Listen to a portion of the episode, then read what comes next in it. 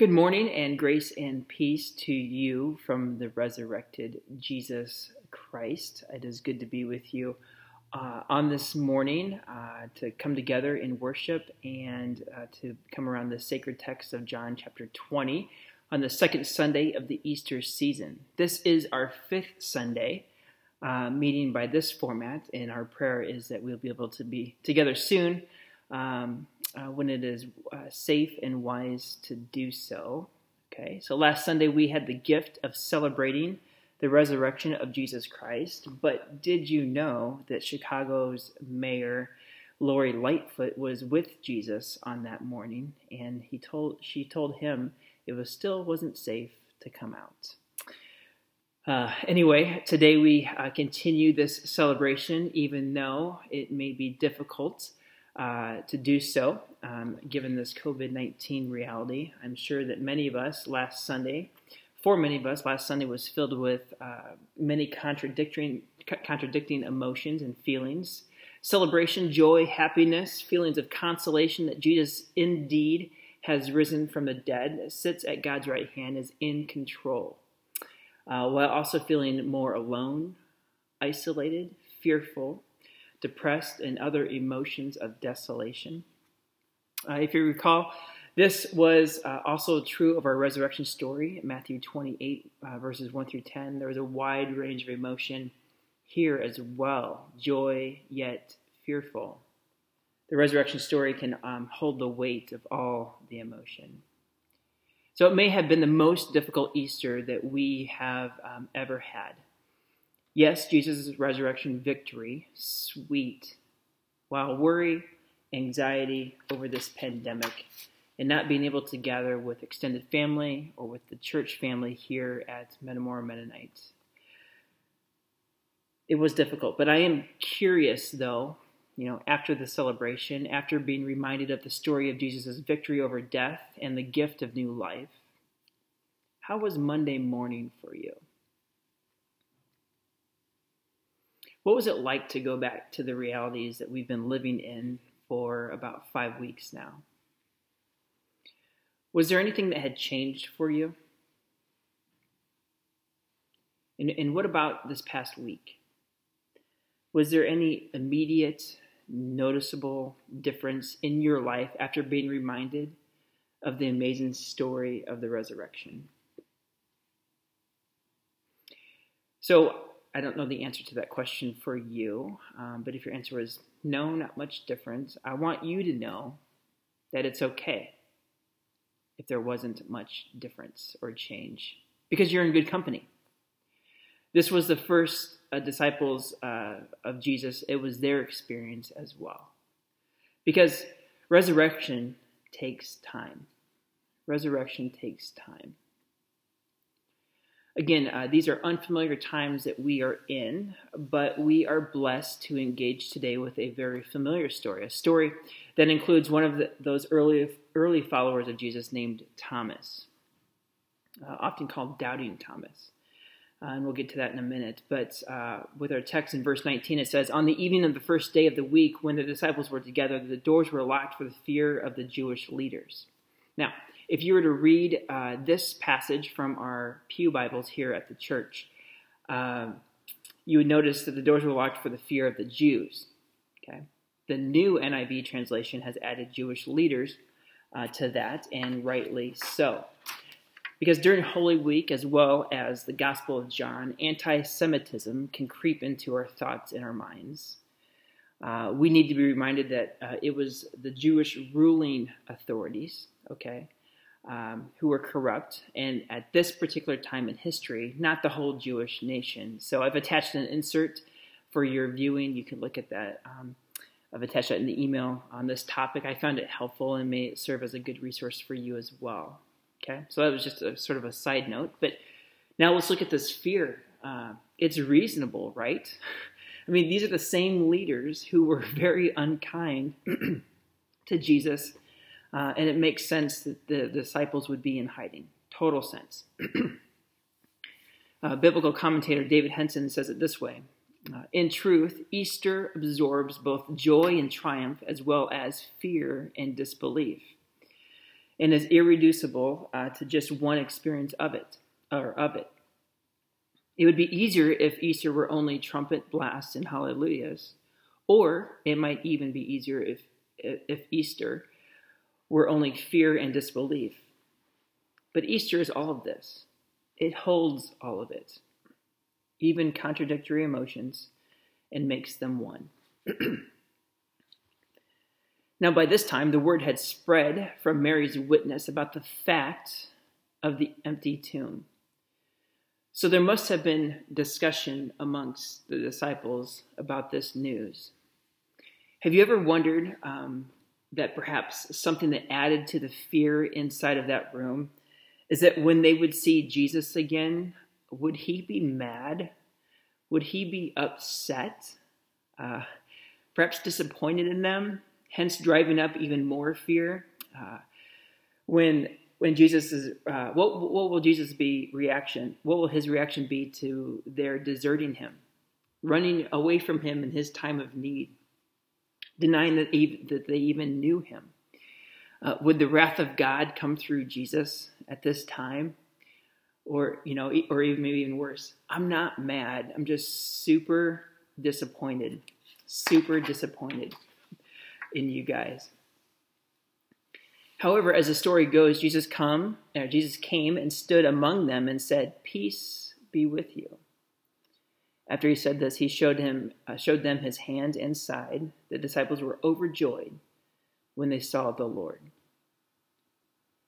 Jesus' first words, peace and shalom, well-being. As the Greek reads here, a wide possibility of meaning can um, can be given. Peace to you Peace for you. Peace be with you. Peace by you. And peace in you. Uh, this is also a, a plural you as well. Okay? So it's for the whole group, not just the individual, which I think Americans need to be reminded of often. So the fact of the empty tomb wasn't enough. It was his assurance of peace is what made all the difference. For when this is given, then the, the, the disciples were what? They were overjoyed. So the story continues. Again, Jesus said, Peace be with you. As the Father has sent me, I am sending you. And with that, he breathed on them and said, Receive the Holy Spirit. Again, he says, Peace and here we have what some call the, the, the mini Pentecost, okay, the giving of the Holy Spirit. Wait, I thought that was in Acts chapter 2 when that happens, and Jesus wasn't even with them. Well, yes, but why not now? Why not from Jesus himself? I like this reading in John. Uh, this reading brings a closer connection between Jesus and his church. Jesus was sent by his Father. And the church, we are sent by Jesus. So, the beginning of this new community, the church, is not separated from the Easter story. In John, the gift of the Spirit and the commission of the church occur on Easter evening, that night. So, may this serve um, us as a reminder that the church's life is intimately bound to the life, death, and resurrection of Jesus. Our service uh, this morning uh, began with a song called Breathe from the Brilliance. This is David Gungor, Michael Gungor's brother, who was here at Metamora Mennonite uh, back in August of 2017. The lyrics say, O Spirit of God, here with us now, giving us life again. Breathe, breathe on us now. Fill us with your love. Send us with your power, Spirit of God. So, a note from me I mean, they received the Spirit here in this moment, and there was not one recorded reaction from the disciples, uh, not from this story. No response at this time. That's just interesting to me. But Jesus breathed on them. And as with much of the Gospel of John, here again, there's a strong connection with John and Genesis. Okay. Uh, Genesis chapter 2, verse 7. Okay? Genesis chapter 2, verse 7. And the Lord God breathed uh, into Adam's nostrils the breath of life. So there in Genesis, we have God breathing in, uh, breathing life into a human being. And here in John, we have Jesus breathing life into his church, breathing life into his church. So I just want to just take a moment, even now, and place ourselves in that room behind the locked doors. We have received the news of the empty tomb, and this has stirred us in various ways. Jesus comes and he stands in our midst. Greetings of peace come, and then he breathes out. So let's just pause and take notice of your breathing. Breathing in and breathing out. We want to hear and feel the Lord Jesus' breath as he exhales.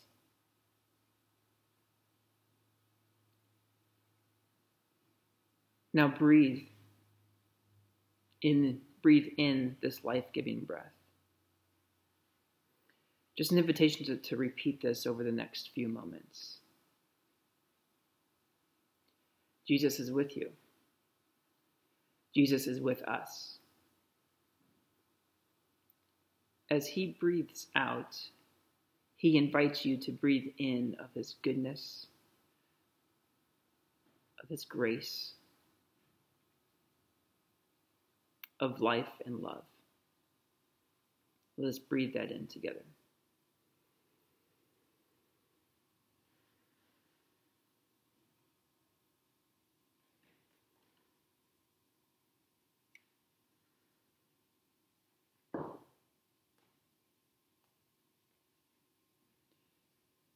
So Jesus continues If you forgive anyone's sins, their sins are forgiven. If you do not forgive them, they are not forgiven. So it's easy to skip over this and get to Thomas's story, but let's just pause here and really consider what's going on. Why does Jesus say this? This thing in particular about forgiveness. I mean, he's just been raised from the dead he could talk about what it's been like for him in the past three days in the grave. Uh, he could be asked of them, "Hey, what did I miss when I was dead? Uh, did it did it rain on Saturday? Uh, it was supposed to. Uh, did you miss me? Did you miss me?" Um, but this is what he says. He speaks of forgiveness of sins.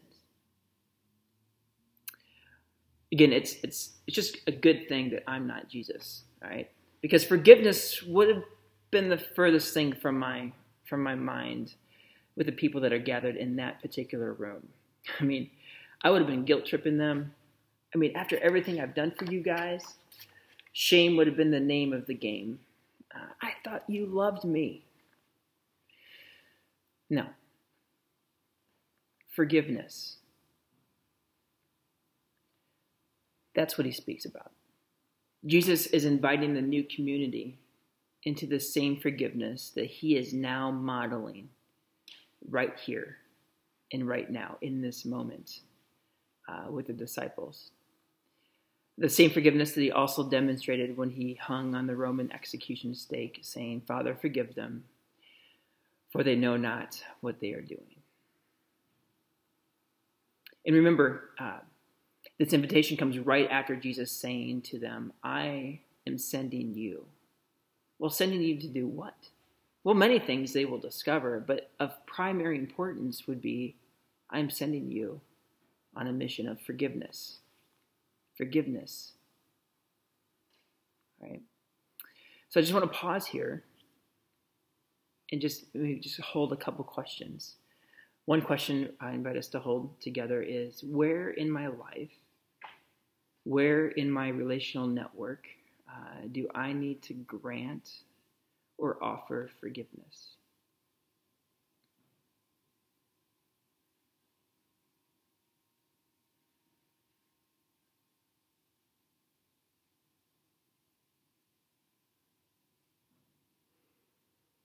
And we have a we have a similar question. Okay. Where in my life, my relational network, am I in need? I am in need of forgiveness. Let's hold that question.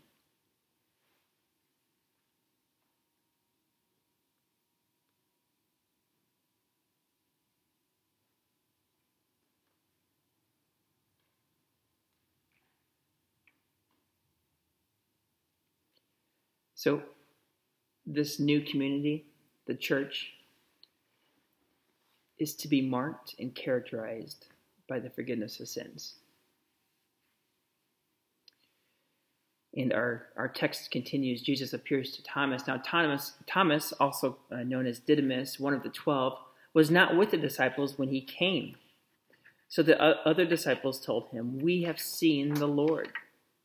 But he said to them, Unless I see the nail marks in his hands, and put my finger where the nails were, and put my hands into his side, I will not believe. A week later, a week later, okay, eight days, seven days, actually, it's eight days in the trans- translation. His disciples were in the house again, and Thomas was with them. Though the doors were locked once again, Jesus came and stood among them and said, Peace be with you.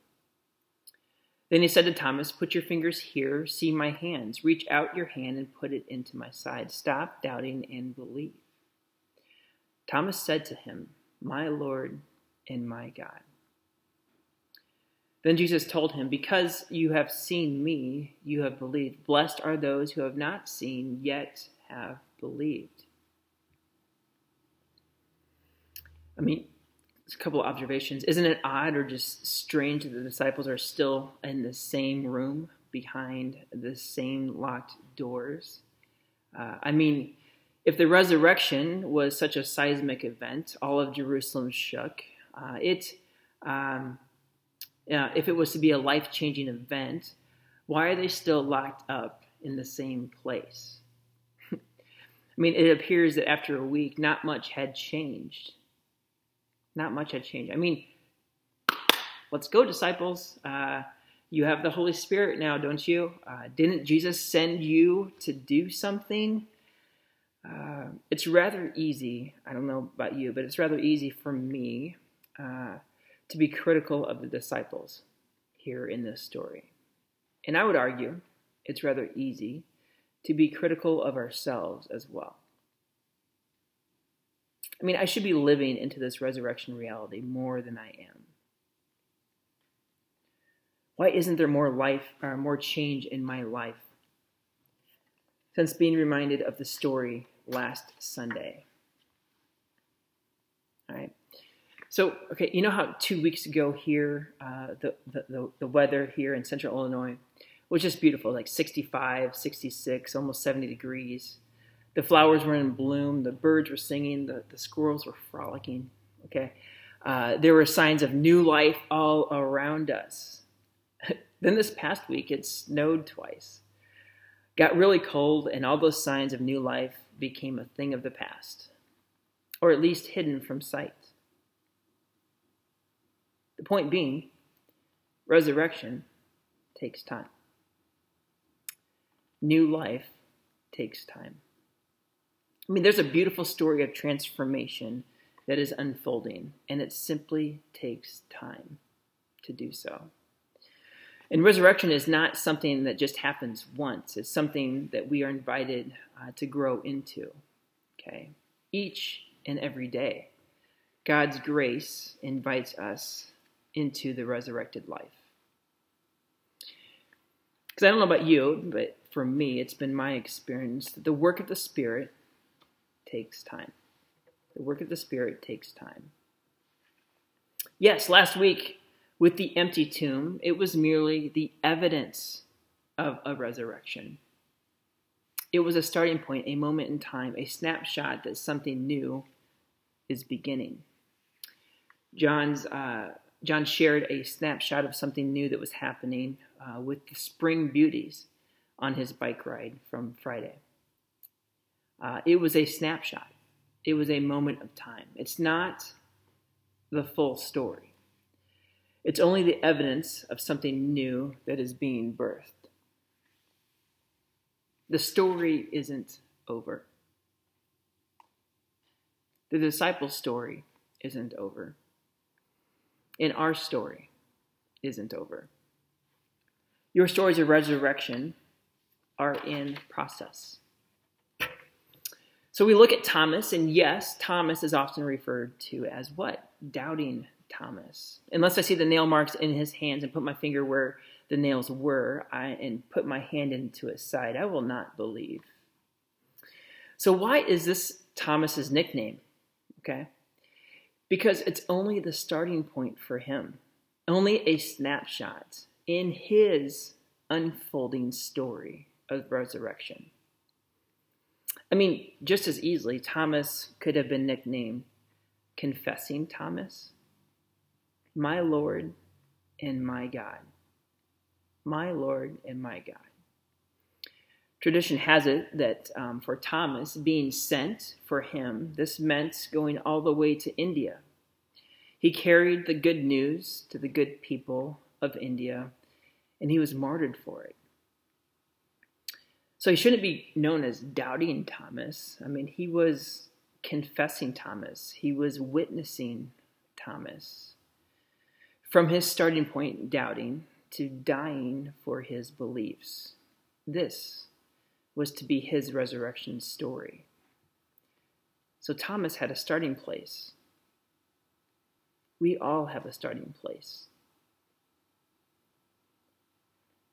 Whatever is true in your life today, where whatever your circumstances may be, it's just the starting point.